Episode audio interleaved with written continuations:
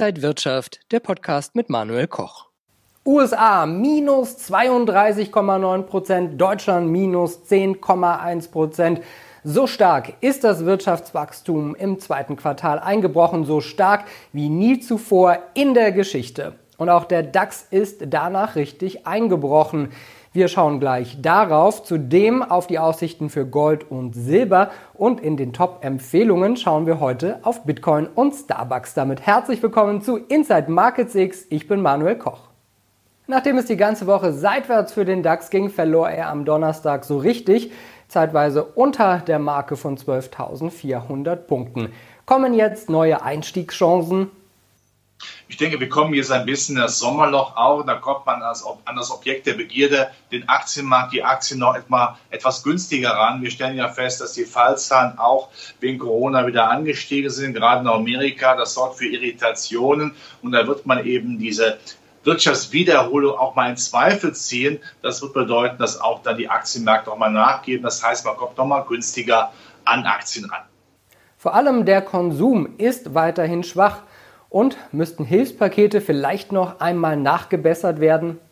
Das, was die Bundesregierung als Hilfspaket bis jetzt aufgelegt hat, ist nach wie vor für mich viel zu wenig Wumms, eher Bums. Wir brauchen vor allen Dingen nachhaltige Entwicklung, also permanente Steuersenkungen, Soli, die Verdopplung des Steuerfreibetrages und natürlich auch, wir müssen an die Zukunft denken, gemäß dem Motto Vorsprung durch Technik. Wir müssen an Digitalisierung und infrastruktureller Verbesserung denken.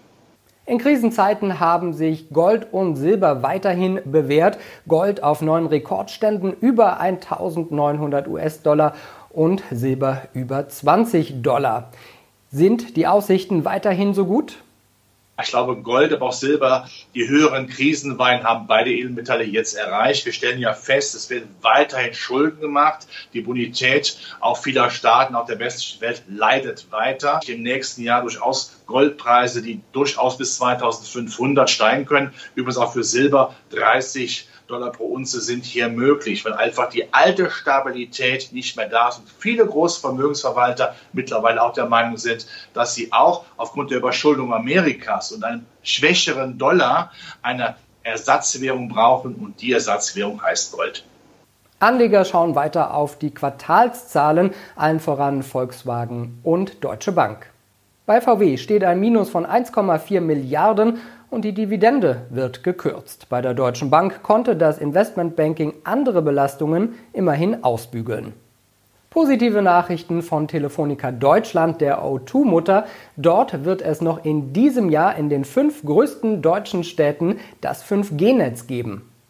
Wir werden in den nächsten kommenden Monaten ähm, zunächst die fünf größten Städte in Deutschland mit 5G äh, versorgen und werden dann ab 2021 die nächsten 30 großen Städte angehen, die wir bis ähm, Ende 2022 finalisiert äh, haben werden. Und damit äh, werden wir äh, bis zu 16 Millionen mit 5G Leist Millionen Kunden mit 5G-Leistungen versorgen können. Webinare statt Seminare. Wenn ihr euer Tradingwissen verbessern wollt, bequem von zu Hause, könnt ihr das bei den kostenlosen Börsenwebinaren der Trading House Börsenakademie. Die nächsten Webinartermine 14. August Börse für Einsteiger und Investmentstrategien für verschiedene Anlegertypen mit Wolf Dreistein und am 30. September erfolgreich traden mit Bluestar, dem Trendfolgesystem mit Ronny Bürger. Meldet euch am besten jetzt unter trading-haus.de an und sichert euch euren Platz.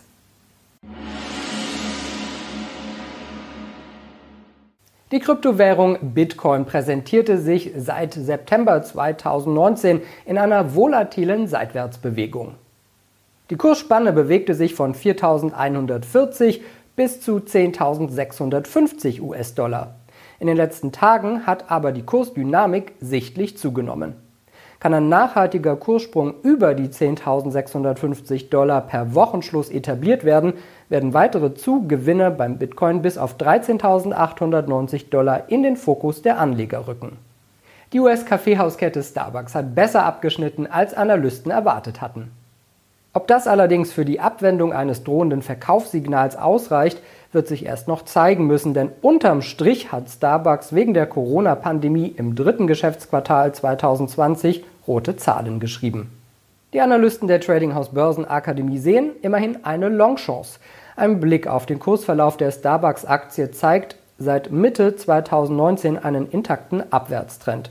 Sollte sich der Markt jedoch entscheiden, das Papier von Starbucks mindestens über ein Niveau von 77,35 Dollar anzuschieben, könnten Gewinne an 80 US-Dollar einsetzen. Darüber hinaus schließen die Juni-Hochs bei 83,56 Dollar in den Fokus der Anleger.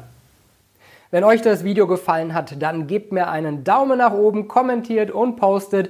Und ansonsten sehen wir uns in der kommenden Woche wieder bei Inside Markets X. Ich bin Manuel Koch.